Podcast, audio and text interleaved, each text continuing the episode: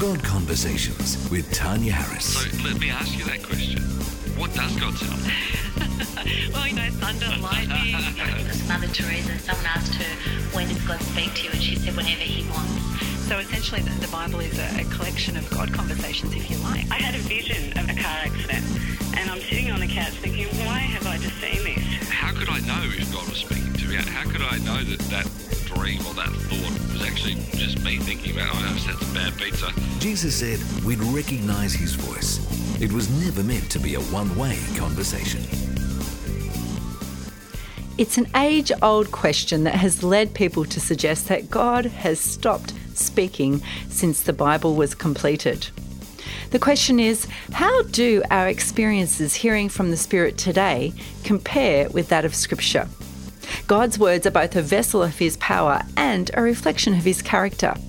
Therefore, any claim to hearing God's voice today represents a claim to divine authority.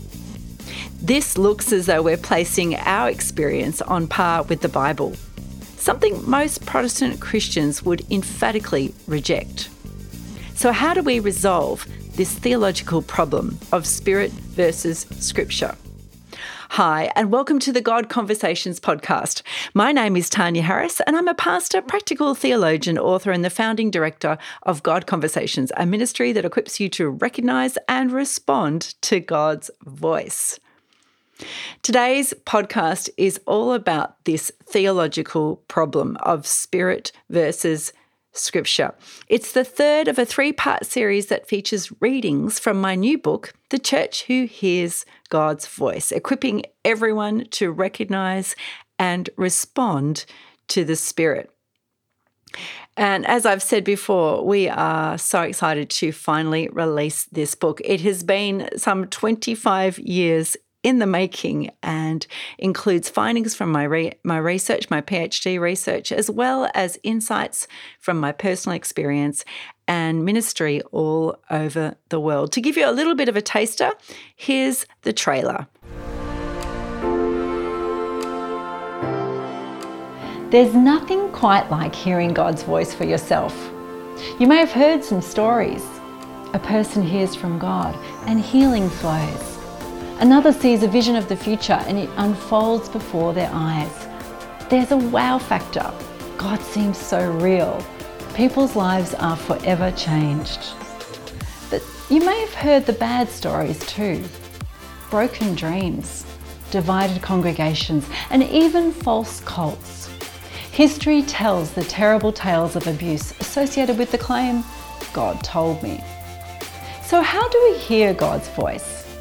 How do we know it's God? What does hearing the Spirit outside Scripture mean for Scripture itself? And what does all this look like in the life of the church?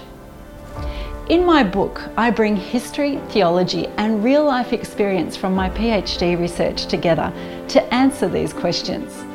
The church who hears God's voice provides both a comprehensive theology and a pastoral strategy for building a community where everyone can hear from God in ways that are theologically orthodox and pastorally safe. Jesus sent his Spirit to be his continuing voice on the earth. Every time the Spirit spoke to the early church, disciples were formed, miracles happened, and God's mission was fulfilled. God is still speaking by his Spirit. This book will equip you to continue that mission by being the church who hears God's voice.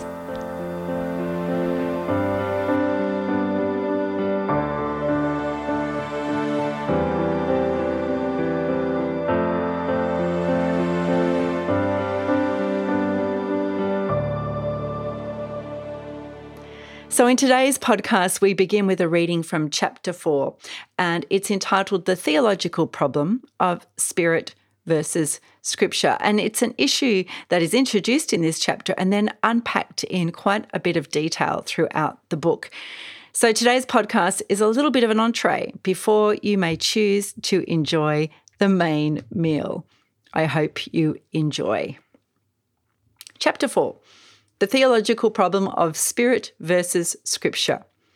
A radical move. In 2002, I was contemplating an interstate move on the basis of a dream. Move to Sydney, the Spirit had said, and you'll become the academic dean of Hillsong College. At the time, I'd been working two part time jobs one at a local Bible college and the other pastoring a church in Melbourne. I was thriving in both positions, happily settled in a lovely home, and had no plans to move to an unknown city a thousand kilometres away. In Sydney, Hillsong College wasn't advertising a new position externally, nor was it their policy to do so. I was an unknown entity, connected only vaguely through my current networks. Still, the guidance had been spectacularly clear. Dreams and prophecies from six to seven independent sources all pointed in the same direction. The Spirit's leading had checked all the boxes.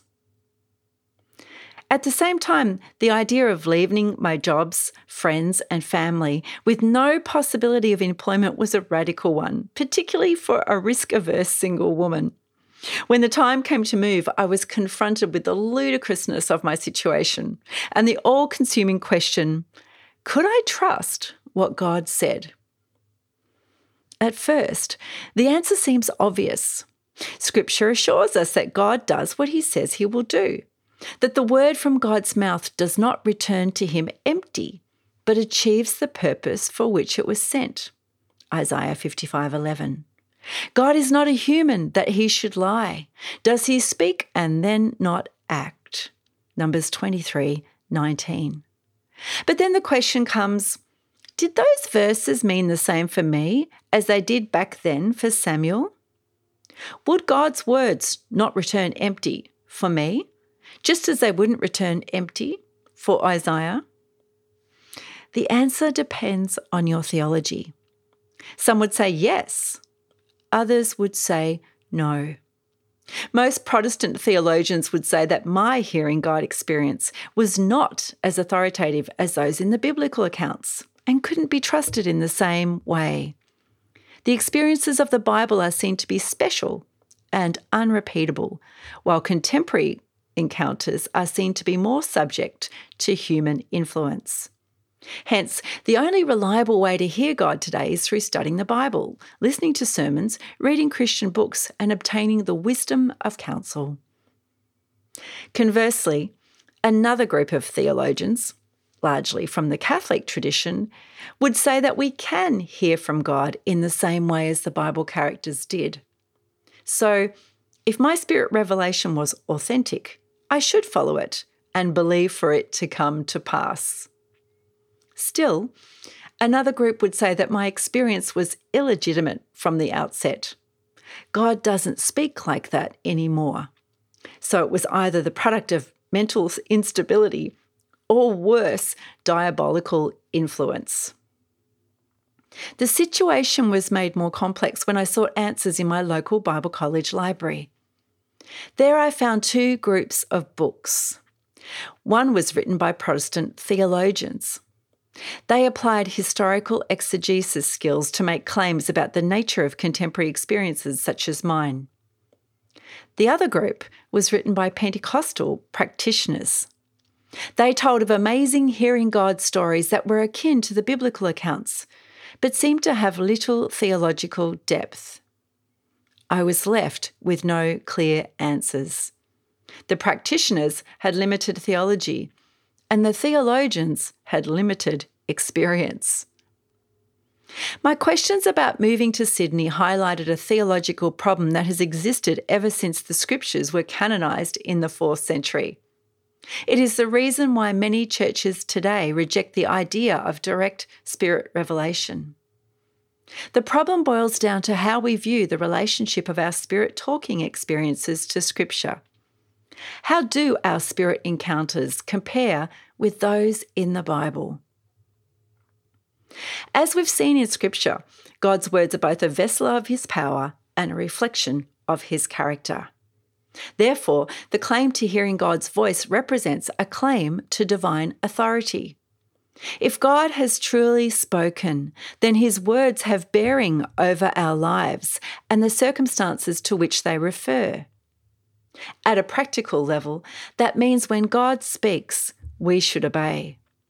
It also means we should expect God's words to come to pass. So, in this way of thinking, it would be right for me to move to Sydney, and I should believe for my circumstances to come into alignment with God's words. Just as Abraham moved when God told him to go to Canaan, and the Apostle Paul moved when God told him to go to Macedonia.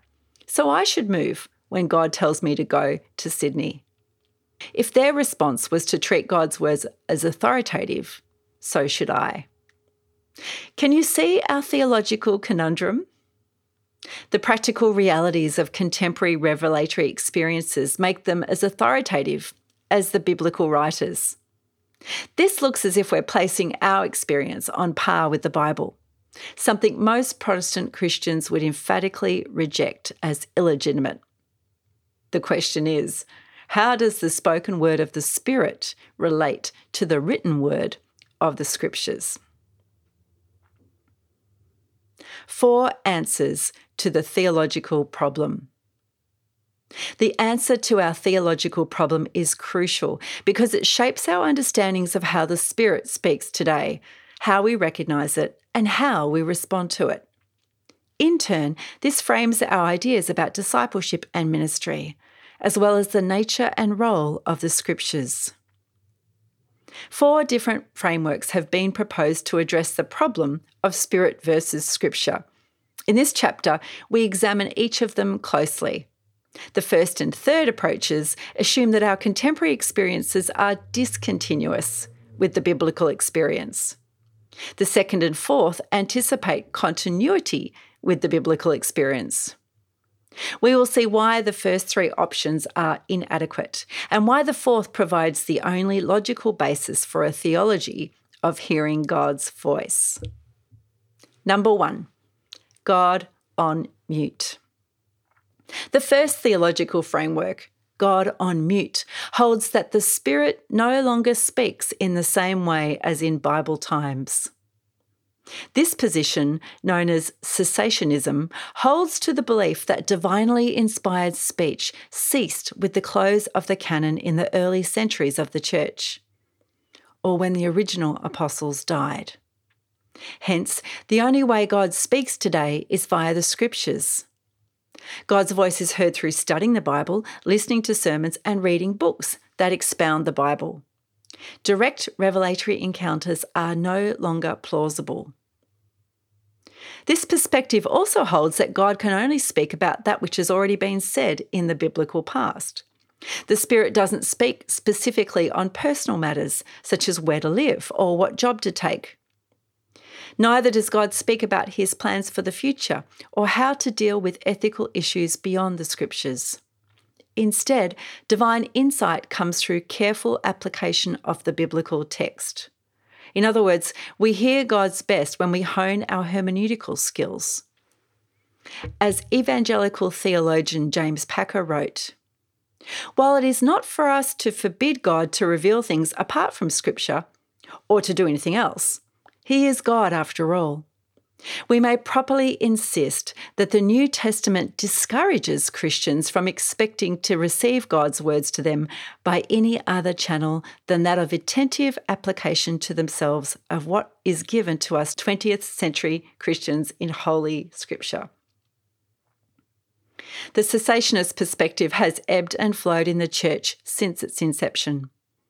Today, it is typically found in the Reformed and dispensational segments of the Protestant evangelical tradition, but is becoming less popular under the influence of Pentecostalism and the charismatic movement in mainline churches. The thinking behind contemporary cessationism largely stems from a desire to protect the authority, uniqueness, and the sufficiency of the scriptures. This is not an unimportant concern, since history shows us that whenever the scriptures lose their priority in the church, doctrinal compromise soon follows. For cessationists, then, any claim to extra biblical revelation is invalid, subversive, and even demonic. It is seen to add to the canon and attack the Bible's uniqueness. Any additional voice weakens the power of the word and results in a spiritual free for all, giving rise to heretical movements in the church.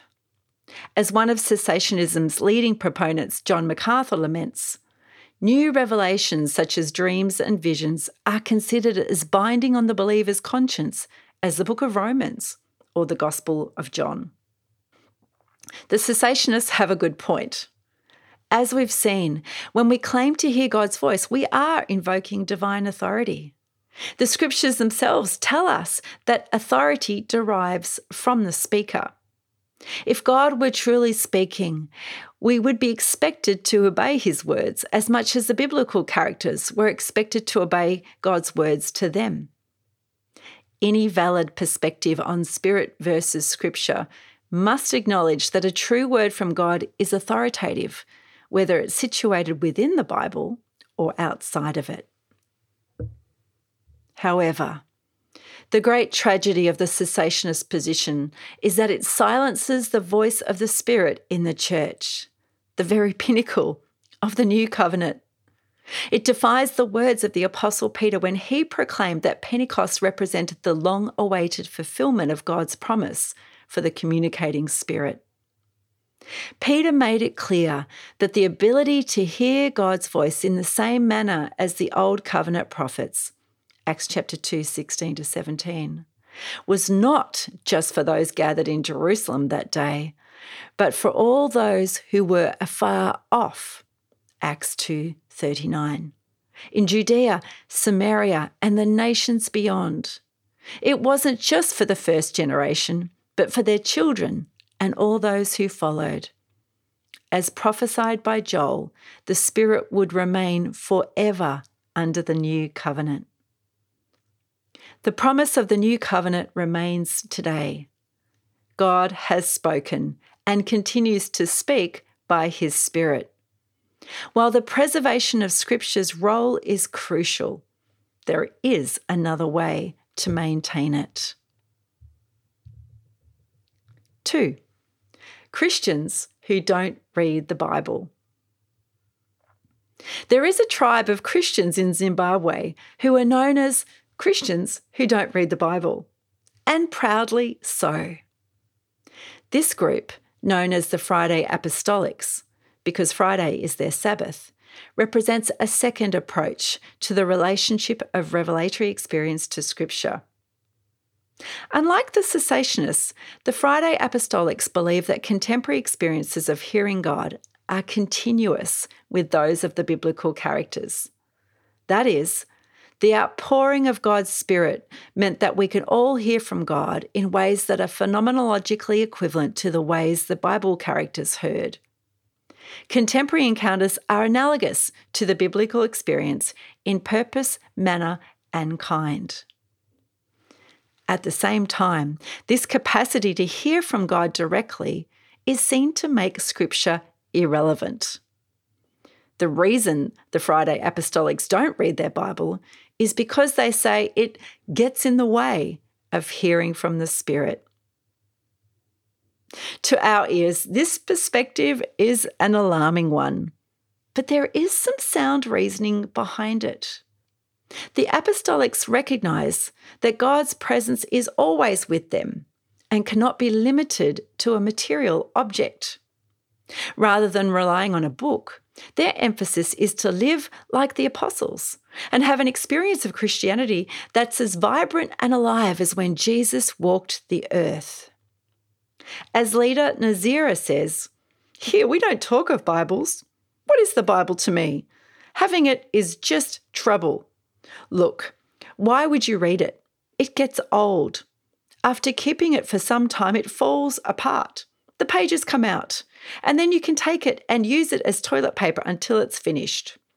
We don't talk Bible talk here. We have a true Bible. Anthropologist Matthew Engelke, who spent time studying this group, notes that part of the Friday Apostolic's aversion to the Bible is that it is seen as a white man's book. As such, it carries the baggage of colonialism that has plagued the tribe ever since the whites came. Moreover, the apostolics say that the missionaries often said one thing and the Bible said another. Polygamy is cited as an example. For one elder, we learnt that we could not trust the whites or their book. The Friday Apostolics also argue that because the scriptures are culturally embedded, they are unable to adequately address the needs of modern day Africa. The ancient Palestinian context of the New Testament means that it has limited relevance in a place that is haunted by AIDS and witchcraft. As they say, it is out of date like a newspaper. Instead, answers are found in hearing from the Holy Spirit, live and direct. The apostolics even go so far as to say that the Bible acts as an obstacle to hearing from God. Like all religious artifacts, books are limited by their materialist nature.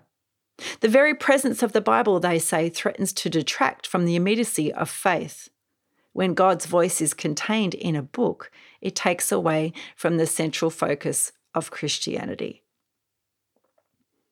The position of the Friday Apostolics is not an option for those of us who place high value on Scripture. However, the Apostolics also raise some important questions. It is true that God's presence cannot be contained in a material book. Whether a book, icon, or building, God's presence is never limited to a physical object. Solomon observed this in the building of the first temple, as did Paul with the second temple. People in our churches today can be guilty of this when they use their Bibles like a lucky charm or a magic tool, dipping into it whenever they want their wishes fulfilled. Like any object, the Bible can become an idol that is revered above its maker.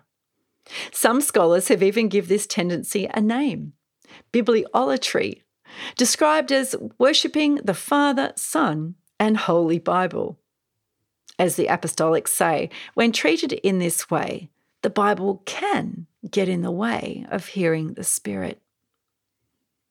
The Friday Apostolics are also correct in saying that as a first century Greco Roman text, the Bible does not always speak to contemporary issues.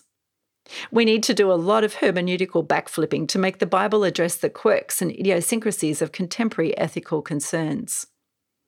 The wisdom insights of the ancient Near East and the Greco Roman world cannot always speak to the questions of our day. Indeed, Jesus never said they would. Jesus held to the veracity of the scriptures, in his case, the Old Testament, but he didn't position them as the one stop shop for all our questions. This is why he sent the Spirit. Jesus knew there was more to say beyond what he could cover in his three year ministry. The Spirit was given for the very reason of addressing the questions of Samaria, Rome, and beyond. This is what makes Christianity such a powerful reality. As temples of the Holy Spirit, 1 Corinthians 6:19, we can access the wisdom of Jesus wherever we go. And yet, the Friday Apostolics put themselves in a precarious situation by giving the Bible such a low priority. When you discard the Bible, you risk displacing the church's very foundations. We need the Bible. We need the Spirit. We must not dispense with one at the expense of the other. I hope you enjoyed this excerpt from my new book, The Church Who Hears God's Voice. In the rest of the chapter, I go on to describe two more positions. The first, the third one is good, but not as good. It's the idea that what we hear from God today is different qualitatively from the way the biblical characters heard. The fourth position that I've called This Is That is the position that I explore and take up in the rest of the book. And it's the idea that it is possible to hear from God in the same way as the biblical characters without losing the anchor of the scriptures, which bear testimony to the foundation of our faith, of course, Jesus. So we go on to explore a lot of that and then to deal with some of the problems around these other positions. It's really important that we get our thinking in this area right, that we set the boundaries and make it very clear to avoid so many of the problems. We've looked at in the previous podcast as some of the ministry problems of hearing God's voice, picked up in chapter three of the book, and then the theological problem, of course, which forms the bedrock of our thinking. Our thinking then has practical considerations. So I hope that you've enjoyed that little taster of the book. If you're interested in getting a copy of the full story, you can get it either on e copy or hard copy. Go to godconversations.com forward slash books, and wherever you are in the world, it will be available there for you. Thanks so much for listening today. I hope it's been helpful to you, and we'll see you next time. Bye for now. Thanks for listening to God Conversations with Tanya Harris. Don't miss the next episode by subscribing to the show on your favourite podcast app. And remember, the Holy Spirit was given so we could all hear God's voice. It was never meant to be a one way conversation.